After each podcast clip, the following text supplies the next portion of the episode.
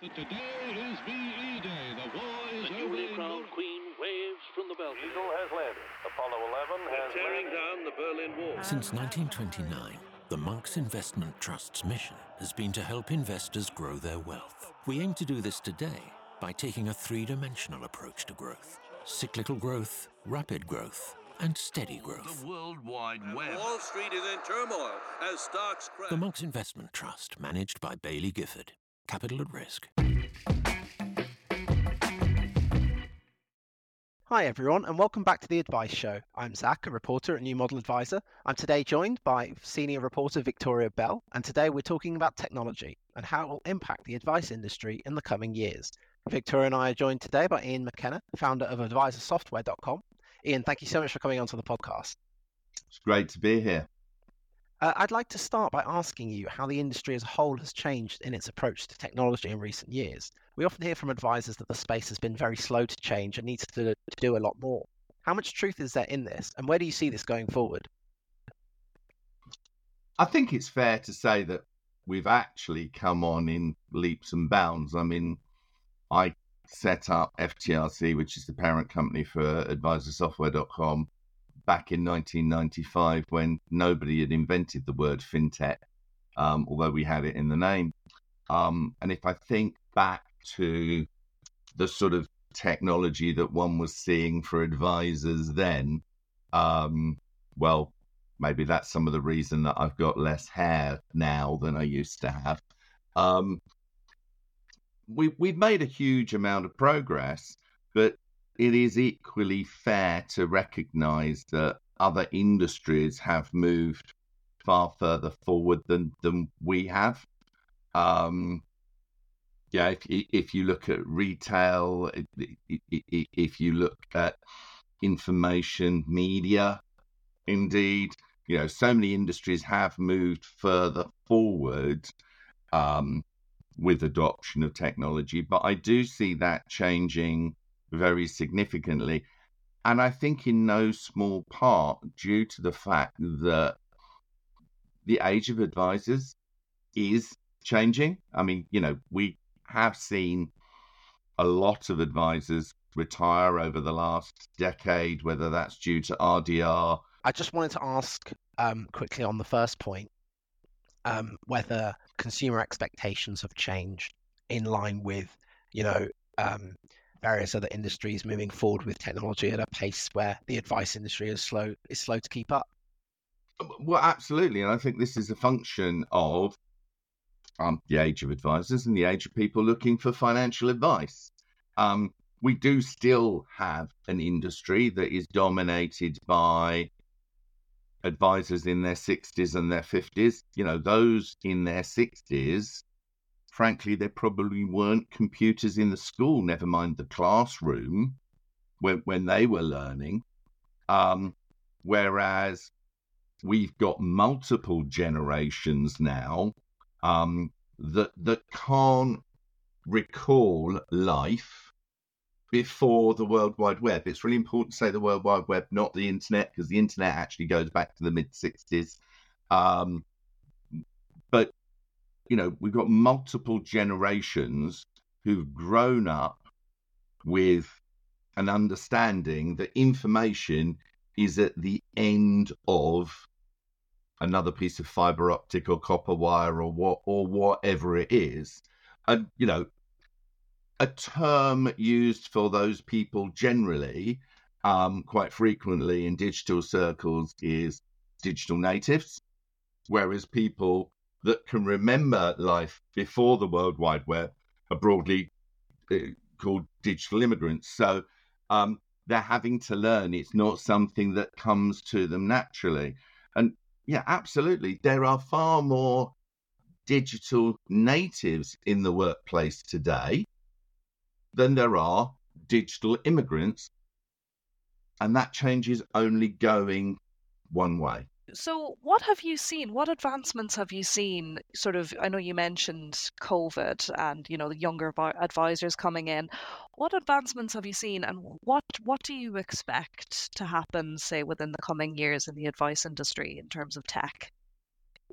Um, we've seen a major change away from the practice management system being the single, in many firms, the single piece of technology. Um, you know, advisors are now using a far wider range of technology than they have done historically, although I don't think that many firms have kept their technology budgets up to speed with the number of additional products that they're taking on. And I think there's an there's a huge issue for advisors to be more focused on the adoption of technology, make sure they have a clear understanding before they deploy anything, to be very clear about what they want it to deliver and what the measures are by which they will achieve and, and, and, and understand and identify their return on investment. Uh, because if you don't put those measures in place, uh, we were running an event yesterday actually where there was a lot of talk about management information is frequently the last thing that anyone thinks about in a project. Well, that's a perfect way to make sure that a project fails. If you are not clear enough up front about identifying exactly what you want and how you're going to measure whether something's been a success or not, at the end of the project, you won't be able to turn around to your board or your top colleagues and say, well, we put that in and it's worked, or we put that in and it didn't work. But particularly, you know, the ability to be able to say, right, we put that in and we can measure the difference it's made in our business. Therefore, that justifies us putting more technology in the business. I mean, our we we frequently when in a very high percentage of cases where there's a major firm does a system move, they'll usually come to us either to help them with the process or to give a second opinion. And the first thing we always ask them is, why are you looking to change? Because we find in about two thirds of cases, actually the technology they've already got will do what they want. They just don't know how to use it. And and I hear all the time from advisors that they only use about 20% of a particular system they pay for. Well, not being funny, but one advisor will use one 20%, a different advisor uses a different 20%. There's no way the vendor's going to reduce the cost of it. So, actually, the best thing you can do is get a better return on investment. And this is where advisors still to this day really don't invest enough is if you're buying a piece of technology, make sure your staff knew, know how to use it end to end. Yeah, and and um, you know, you're speaking a lot there about um, the inefficiencies with which advisors, you know, are using some of the services that they pay for. Um, I wanted to talk a little bit about white labeling. You know, I'm thinking of particularly disruptors in the market like Seccl and Hubwise.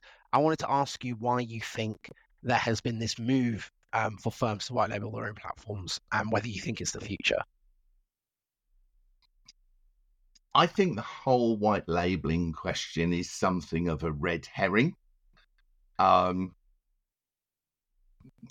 the, those those platforms who have perhaps invested less in technology or let their technology get a little bit out of date um, are perhaps putting that up as an argument very vocally. I don't think it's about white labeling at all.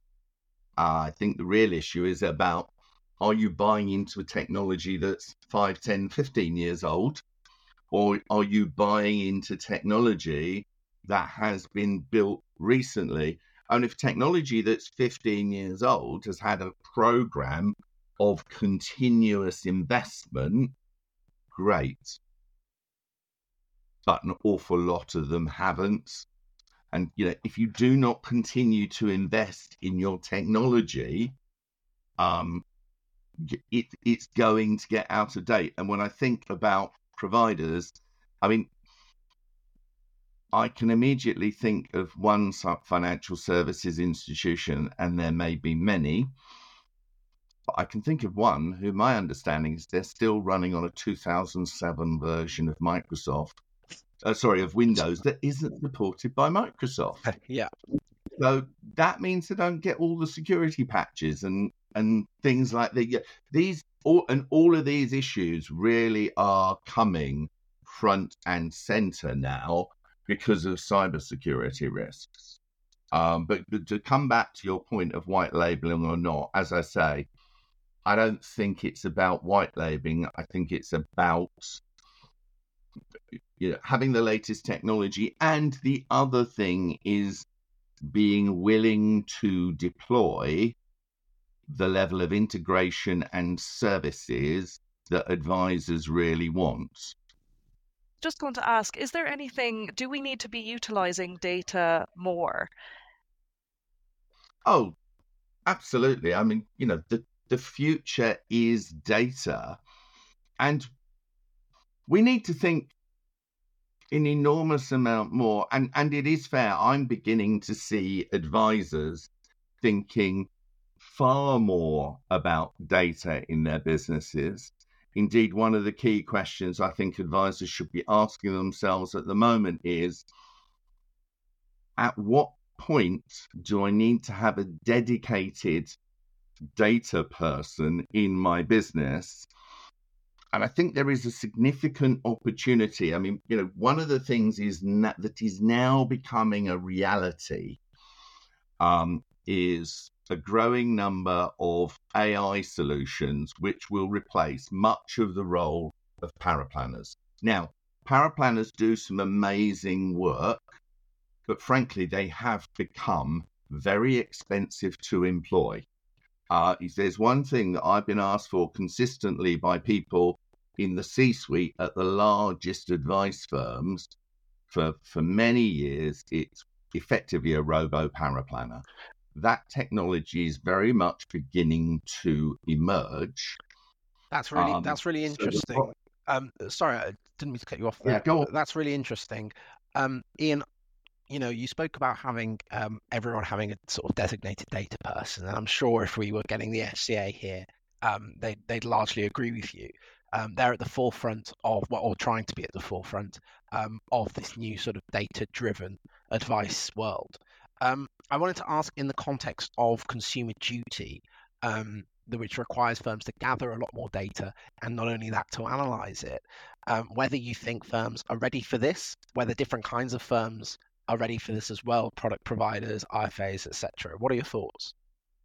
Well, this this is where I think firms need to look at how they use their existing staff, and if there is a need either for retraining of existing people and helping them acquire new skill sets, or to replace them with diff people with different skill sets. So, as I say, very much a current question for me is at what size does an advice firm need a dedicated data person? Or is there the opportunity for particularly paraplanners, to retrain and acquire fresh skills. And the one thing I would say, you know, there are two types of paraplanner. You know, those that want to engage with customers are very much an active part of the of the advice process. I think their future's fine. Those that actually really like to just be in a, a back room and do all the number crunching, machines will come in and replace those people. Those people need to reskill. Um, and in order to meet uh, the FCA's consumer duty requirements, and indeed what I would expect continuous data requirements from a regulator, because there there is a, a very symbiotic, symbiotic relationship between regulation and technology. You can only have, I mean, most of the regulation we have today would be impossible without technology. Um, and each time the regulator wants to increase the level of things that they want information on, that's another reason for creating and selling more technology. So there, there's a hugely symbiotic relationship there. Um, I think the things that advice firms need to start to consider, as I say, is how they're going to address those ongoing and increasing data challenges. And it probably it, it's going to be a matter of either having people retrain, repurpose some of what they do, to every paraplanner I would that, that is concerned about their their future role, I I would say make sure you're the person that understands how the tech works in the business better than anyone else, because then you're irreplaceable. In these conversations, you know, you're having with firms, are you getting much of a sense of how prepared they are um, for this data gathering? There is a huge variation across the market. Uh, some firms are very focused on it. Um, others see the challenge, but they're working out how they how they're going to address it. Yeah, that sounds good. That sounds good. And and you know, um, returning back to platforms for a second, um, you know, the likes we spoke about um, the sort of lack of innovation potentially um, that has that has you know maybe led to white labeling maybe led to advisors going through alternative routes for the information that they need um, the likes of apple and amazon have made inroads into financial services um, you know you've previously spoke previously spoken about them as platform's biggest threat um, you know but as of yet we haven't really seen this competition yet and why do you think that hasn't happened yet sorry to be clear i'm not saying that you know the Apples and Amazons of this world are platforms' biggest mm. threat. They are the biggest threat to the traditional financial right. services industry. Full stop. I mean, you know, if you look at at uh, what the mummers, which is what they're collectively mm-hmm. referred to as, um, do, is they go into industries and enormously disrupt it. Look at the music industry. Look at the travel industry. You know, AI now is, is, is going to come in and hugely disrupt all forms of professional services businesses. So inevitably, those organizations, Amazon have already got a life insurance, sorry, not a life insurance, a, a car insurance, uh, personal lines comparison service running in the UK.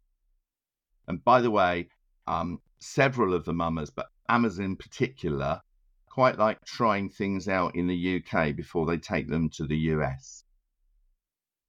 They'll they'll they'll trial things over here because obviously there are you know tremendous there are differences, but there are huge similarities between um, our two countries. But can I just come back for a moment to talk a bit more about platforms and what I believe is a crucial question that every advisor should be asking the platforms that they're working with. Mm which is do, do those platforms see the client that, he, that they're working with as a customer of the platform who happens to be using them as an advisor or the advisor's client that the advisor is choosing to put on the platform?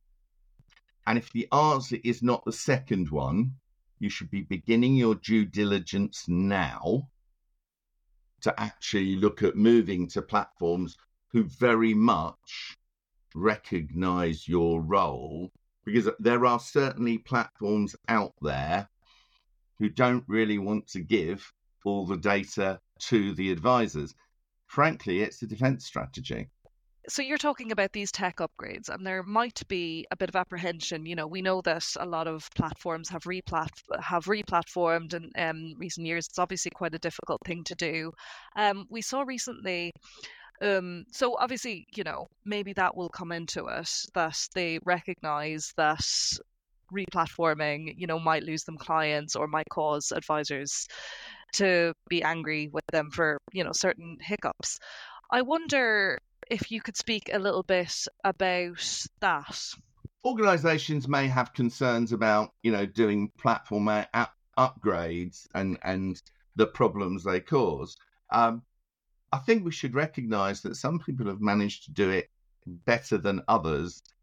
To give you an example, Fidelity very quietly replatformed over an extended period of time put a shed load of money behind it.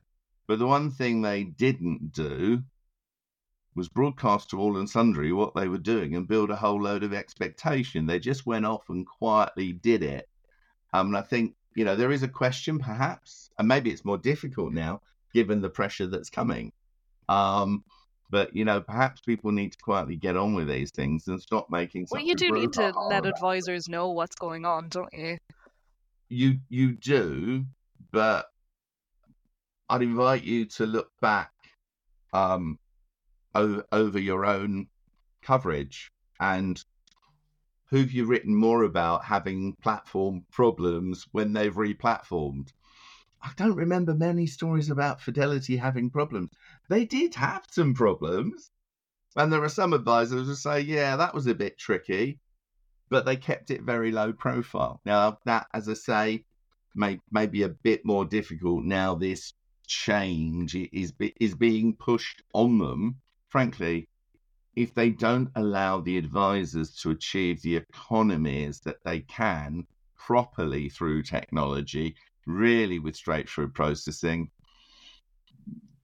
th- those people are right. You know, they're, they're building a path to their own extinction. Thank you so much, Ian. That sounds like a fantastic note to end on. Um, thanks so much for coming into the podcast. It's been a really fascinating discussion. You've been listening to The Advice Show with myself and senior reporter Victoria Bell. Today we were joined by Ian McKenna, founder of advisorsoftware.com. For any questions, please feel free to tweet us at New Model Advisor or email us at nmateam at citywire.co.uk. Thank you so much for listening, and we'll see you next week. But today is VE Day. The war is The over newly in crowned queen waves from the balcony. Eagle has landed. Apollo 11 has Tearing landed. down the Berlin Wall. Since 1929, the Monks Investment Trust's mission has been to help investors grow their wealth. We aim to do this today by taking a three dimensional approach to growth cyclical growth, rapid growth, and steady growth. The World Wide Web. Wall Street is in turmoil as stocks crash. The Monks Investment Trust, managed by Baillie Gifford. Capital at risk.